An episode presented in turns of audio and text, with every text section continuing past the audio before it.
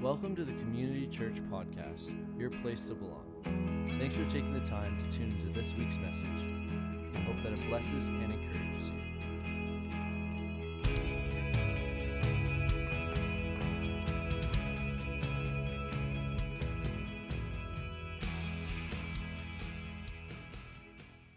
I want to uh, share with you about something that God had kind of laid on my heart uh, earlier this week, um, and it's really about pausing.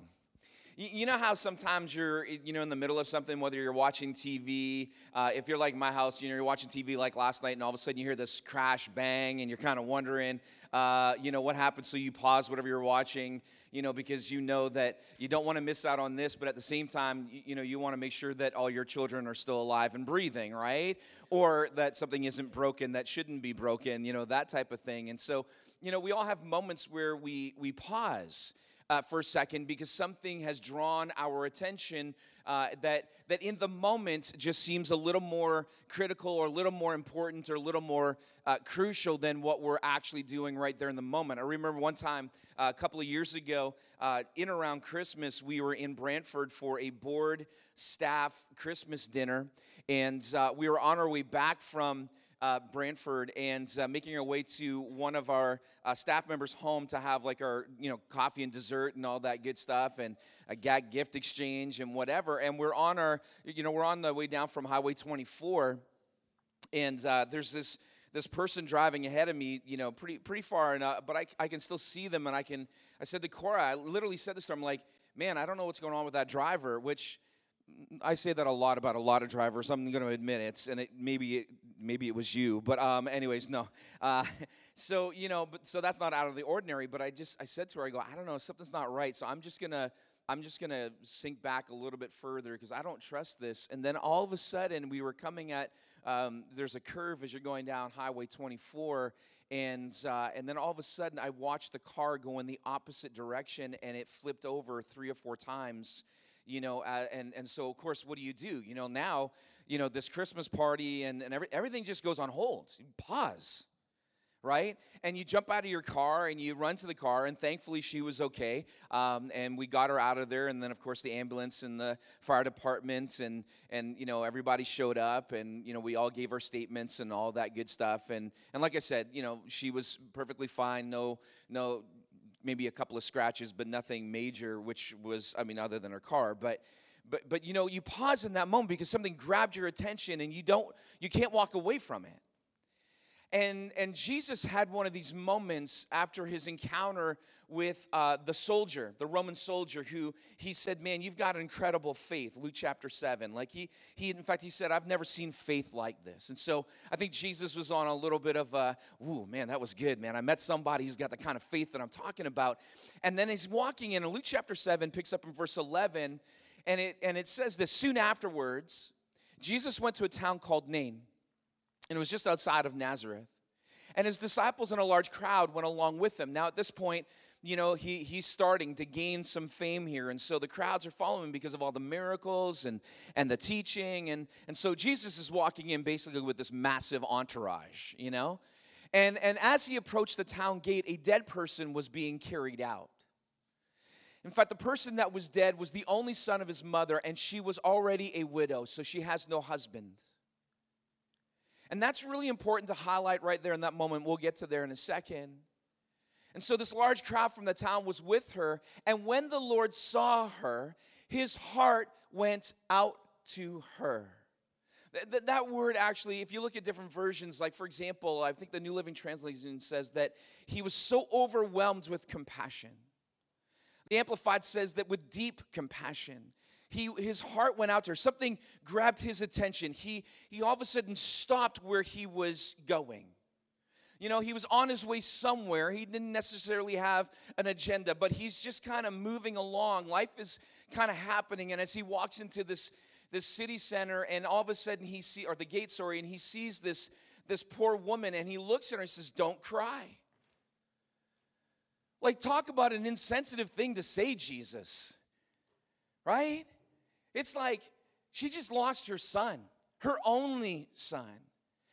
She's a widow. She's, you know, I'm sure there were some people, you know, because there's always that one person in the crowd that, you know, will speak up for the person that, you know, may not be able to defend themselves. And I'm sure there were some people going, I can't believe this guy. How insensitive is this? That he would tell her not to cry. Why wouldn't he cry or she cry? I mean, this is her only son. She has no husband. And here's what, here's part of the problem with all of that is because without a son and without now the loss of, uh, you know, uh, sorry, the loss of her son, and then, of course, she's dealt with the loss of her own husband one of the things that's subtle here in this passage that we don't often think about, which is compounded on top of the grief, the grief alone is enough to devastate her and worthy of grieving and crying. There's no doubt about that. But what's not said in this text is that now, without a son, and now that she's a widow, she's got nobody to take care of her. And she lives in a culture and in a day where now what she supposed to do because there isn't like there's a ton of jobs for women in this culture. There's very little.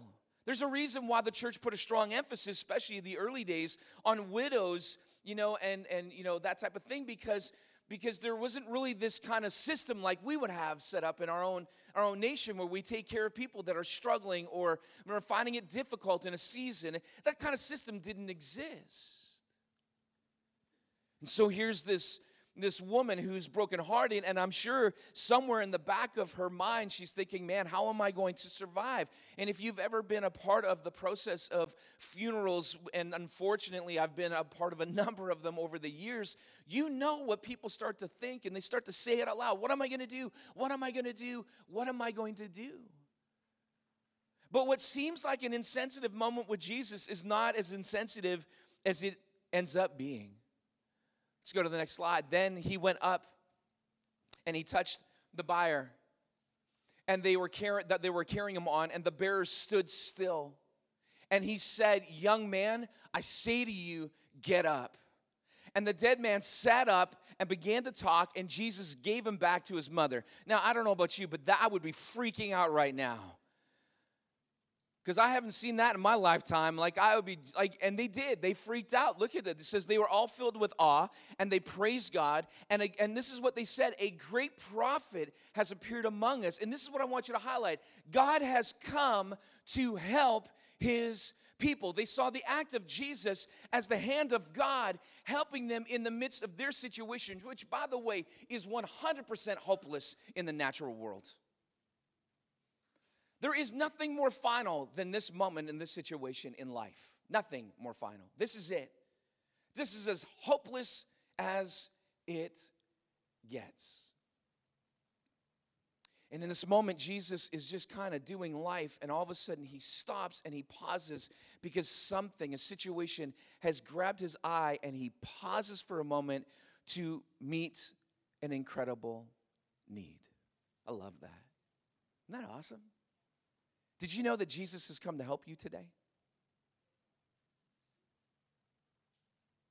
Did you know that God is here to help you today? I mean, there's a lot of things that happen in churches. In fact, you know, I was thinking about this on my way in. That sometimes we don't walk into church with this expectation. We just come in thinking that, oh, it's going to be the same. We're going to sing some songs, and hopefully Pastor Craig hits it out of the park. And if not, ah, we'll give him a bye. We'll give him a mulligan. You know? Maybe he's food deprived and that's what's going on. It's just not, it's just not clicking right now.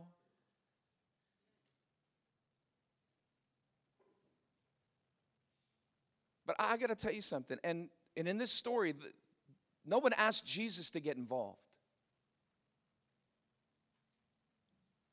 But he did anyways.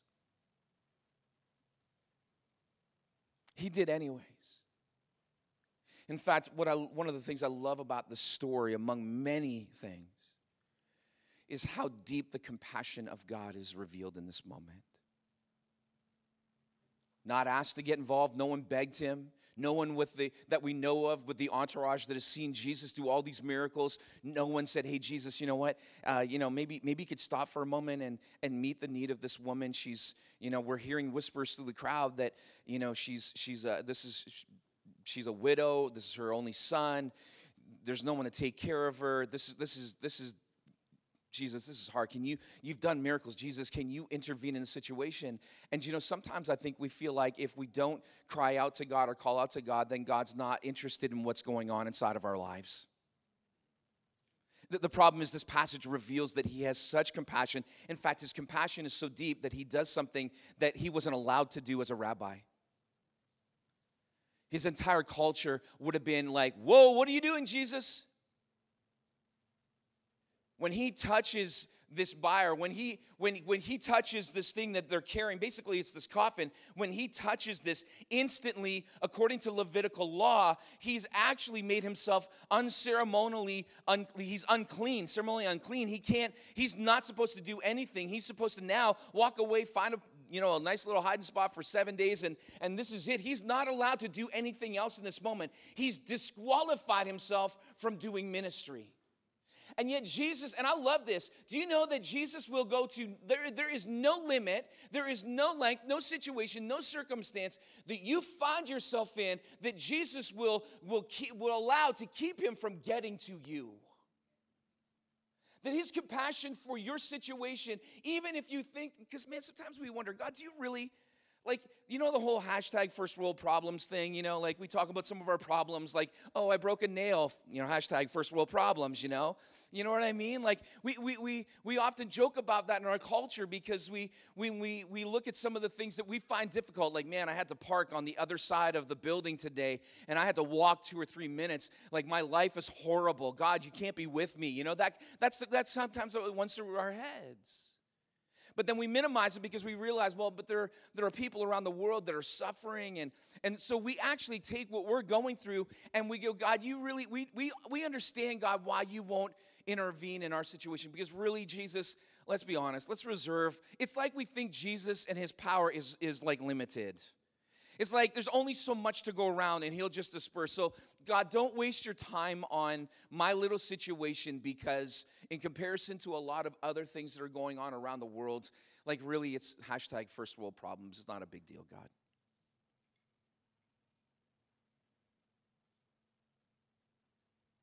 And yet, that's not how God thinks.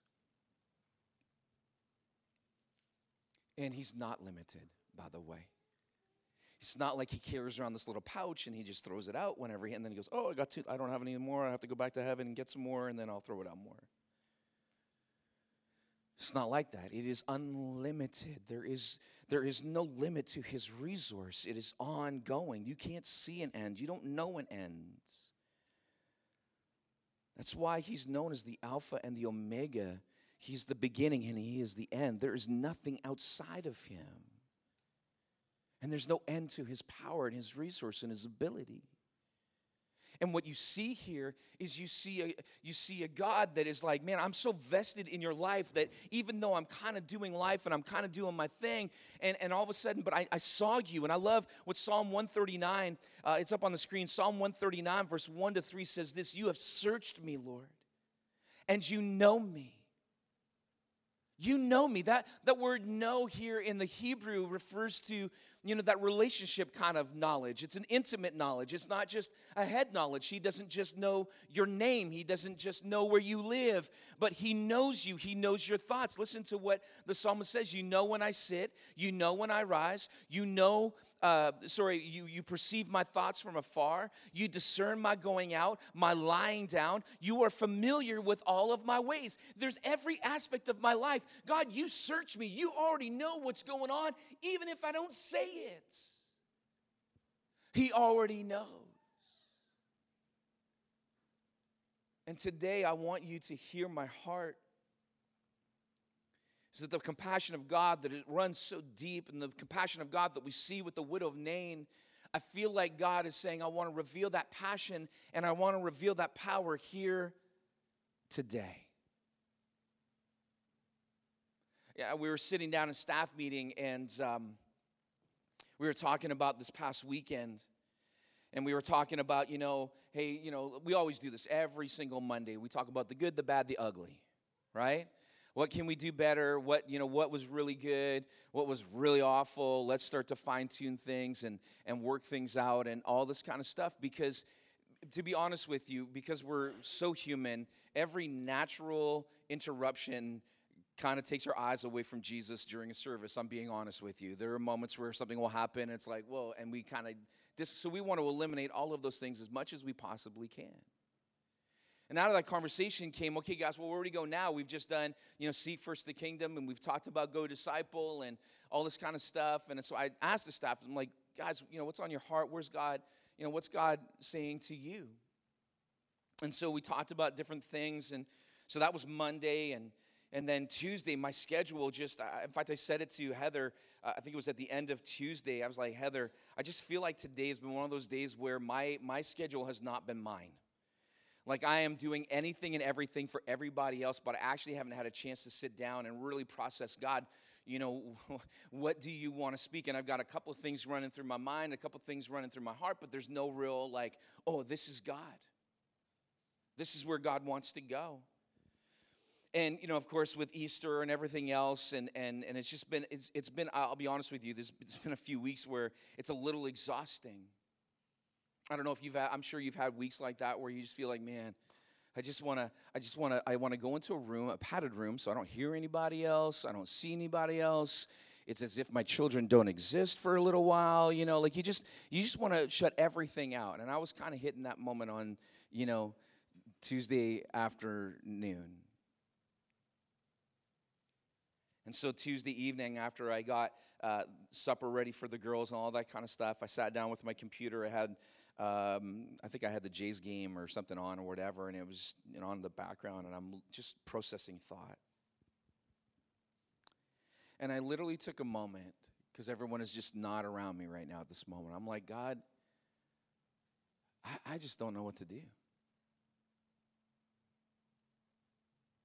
And in a moment, if I could, in fact, I said this on Thursday just off the cuff, and it's really the best way to describe it. I had a moment where God just looked at me.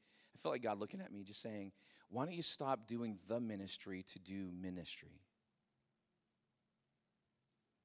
You know, there are times in, in ministry, and that's part of my role. It's not, again, you know, not suggesting that what we're doing or what we're focusing on as a leader, leadership team and, and everything is wrong. You got to forecast. You got to look ahead. You got to think ahead. You're, you're, this is a part of being in step with the Spirit and establishing the kingdom of God and, and, you know, doing the things that you can and invest in your lives. And so you're thinking through and you're thinking about, you know, two, three, four months down the road and all that kind of stuff. I know some of you guys are looking at me going, really? You plan that far ahead? Yes, we do. But anyways, you know, and so, so we can get behind everything and make sure that we've got everything going so that it doesn't just kind of overwhelm us. And, but sometimes in church ministry, life can be kind of be passing by. And this is one of the reasons why, um, not only because I believe it's biblical, period, but one of the reasons why I think is so great about the body of Christ is the fact that that this is where the body of Christ can rise up a little bit. So as leadership sometimes is kind of, and it, and I relate it to the to the moment with Jesus. You're kind of on your road and you're just doing your thing.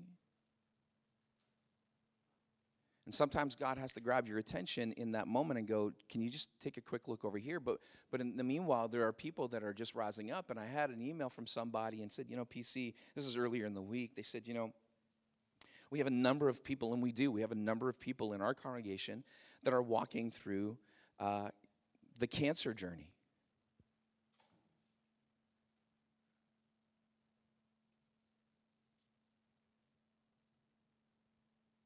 And it hits home for Cora and I because Cora's had two sisters that have gone through it. There's one that's still going through it.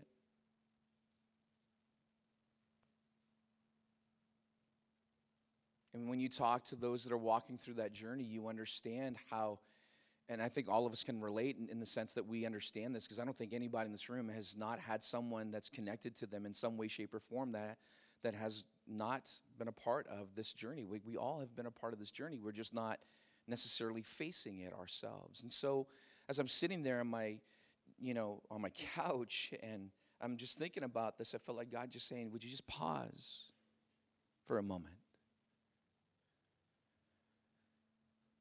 Because I don't have anything for you except what I want to give you right now, which is I want you just to take time and I want you just to pray for people. And I want you to reveal, and I, I want this, and, I, and listen, it's not, I'm not here today just to pray for those that are walking through, you know, the, the, cancer journey, I think this is a reason why I'm talking about the compassion of God, because sometimes we just think that, well, my problem's not that big. But the, the, the thing is, if it's big to you, it's big. And He wants to intervene. See, He already knows what's going on. And and what's so beautiful about this is, you know, the widow didn't ask him to do anything, but he chose to step into it anyways. But but today we're going to ask him to step into it, and I think he's just waiting, bated breath for, you know, he's probably up in heaven right now going, "Yo, Craig, shh, stop, let's get going here." Because he understands what you're facing. He, in fact, he probably understands more than you even realize, more than you understand. And we have a God that's not only compassion, not only knows all of our ways, knows all of our thoughts, and knows what's going on, but we have a powerful God. We have a powerful God.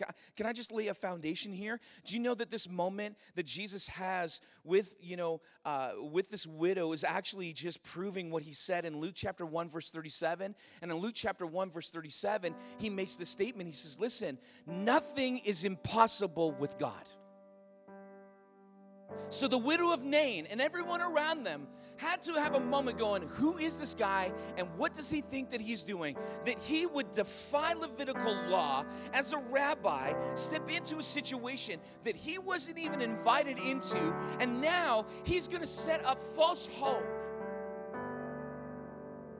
Because I guarantee you, most people in that crowd was going, That's not going to happen. Seriously, Jesus, you're going to cause someone to come from the dead? Yes. And why? Because he is God, and nothing is impossible with God. Jeremiah 37, I believe, verse 32. In a conversation between God and Jeremiah, how many times has God made this statement throughout history? He did it in Ezekiel 37 as well where he would look at these prophets and he would begin to say, "Hey, listen, I understand. They're Babel. They're to go into Babylon. They're to they're to find themselves in this whole season under the rule of somebody else. But I promise you, I'm going to restore them, and I'm going to give you a picture that seems hopeless, but I'm going to show you through the picture that I can do this." And he makes this statement in Jeremiah 37, 32. He, the Lord speaks to him and says, "Listen, do you is this too hard for me?" Have you ever thought to yourself and asked yourself, and, and again, because here's the thing, here's, and you've heard me say this before. Well, Pastor Craig, here's the reason why I, I struggle to pray for situations that are beyond, in the natural, beyond. Like, this is impossible. You've heard me say this. Okay, then you can live your life that way. But I guarantee one thing you will never see the impossible become possible if you think that way. Besides, that's not what the Bible shows. That's not what the scripture reveals. Yeah, but Pastor Craig, I don't want to set them up. Listen, can I just say this? Just having this conversation yesterday with somebody. The Bible tells me to pray the prayer of faith. That's my part. That's it. That's all I do. I just, and that might be that might be too simple for you. That's okay. It works for me. I just trust God. And I'm simple enough to believe that He wants to intervene in situations, that He wants to display His compassion, that He wants to express His power, because He's an omnipotent God meaning that he has the authority. His authority is so strong that he has ability to cause something to happen or not happen. And he spoke it. He spoke the world into existence. He created just by his voice. That's the kind of power and the authority. Revelation chapter 4, verse 8 uses the term Almighty. That term Almighty means the one who can sway things I can change things, I can move things, I can do all of these things. Genesis has the same, a similar term. Genesis 17, verse uh, 1 says this that, that, that he is, his name is Almighty, meaning Shaddai, meaning the most powerful. And at the root, it literally means devastation or violence. And I felt like God saying, listen, me just tell you something. So here's here's how I just venture into praying for people. I pray the prayer of faith and I leave it at that. God, you do your thing, I'll do mine. God says, You do your part and I'll do mine. You have faith and you trust and believe. You call on me. You gather all of your leaders. That's what James says, man. Gather, you know, those men of faith together and lay hands on people and just believe. I'll let God take care of the rest of it. And I'm telling you, there, there, I, I firmly 100% believe this that there's a line of faith that the body of Christ has not yet caught because of our own hurt, because of our own brokenness, because of skepticism and everything else. And how many times did Jesus just say, Do you believe? Period. Period. So whether you're going through the you know the, the journey of something as difficult, and if you're here today and you are walking through that journey, we want to pray for you. And we want to believe for your healing. You might be here, but it might be financial. It could be a job. It could be a relational thing. It could be you know, it, it, could be for a loved one, someone that you're you've been praying for, that that you know that the situation that they're facing, God, if you don't intervene, man, this is gonna go in the wrong direction pretty quickly. Or God, they're already in a place where it's too far. And yet God stands back and says, Is this too hard for me? It's a rhetorical question. He already knows the answer. No, nothing is too difficult for me. Nothing. Nothing. And just remember, just think about this. This is something else that God's spoken to my heart today. Man, I got to get to praying in a second here. As I was driving, the Lord reminded me that on the heels of this moment, he just walked away from someone who showed him the most incredible faith. In fact, faith that he had not seen in all of Israel. In all of Jerusalem, I've never seen this kind of faith. You get it. Because the Roman centurion said, Listen, you don't have to, Jesus, you don't even have to go with me to heal my servant. Just speak the word. Right? Now he walks into a situation that is completely hopeless. It's over. The other situation, it wasn't done yet. This situation, it's over in terms of humanity, in terms of in the natural but not in the supernatural, not in his realm, not with his authority, not with his voice. In that situation, he rises up and he walks into a situation that I guarantee you there was not a lot of faith around that moment. He goes from incredible faith to not so much faith, maybe not even faith at all. And all of a sudden, he just speaks Get up out of that. Get up. Get up. You know what I was saying to this person yesterday? Yeah, I've prayed for people and man, things didn't click and all that stuff. But I don't stop. I don't stop. I have no idea. I've, I've told you guys this. When it comes to healing, and it's not just healing, it's about every circumstance and situation that you're facing. And that's my point today. God has, I believe that God has come to help his people.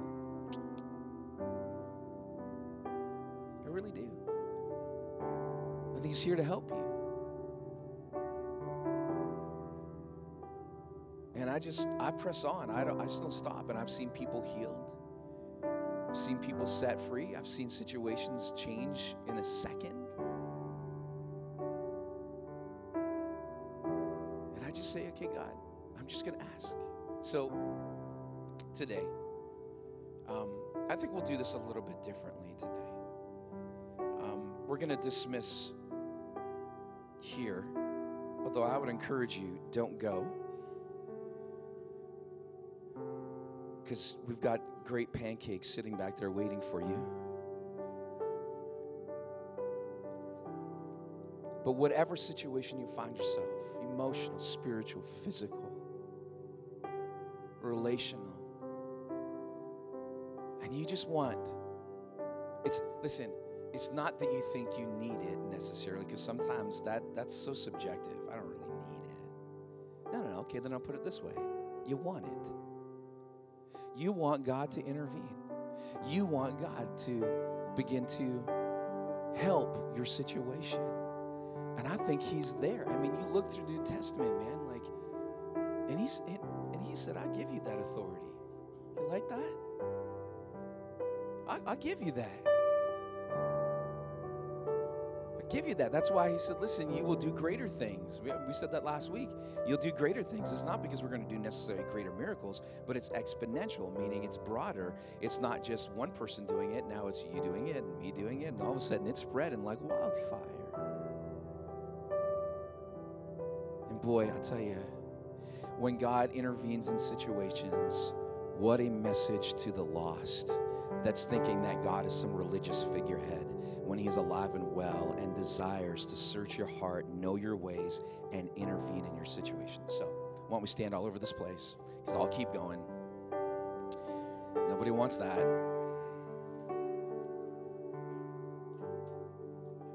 I've got some people in the room. In fact, I alerted them in the middle of the week or Thursday. I said, hey, you know, if you can just come and be ready to pray. But if you're here this morning, I'm going to ask you to take a step of faith. This is your step of faith. Your step of faith today is to step from where you are. And we don't normally do this at community. Although you'll see that I'll do this a little bit more often because I really, I just ministry.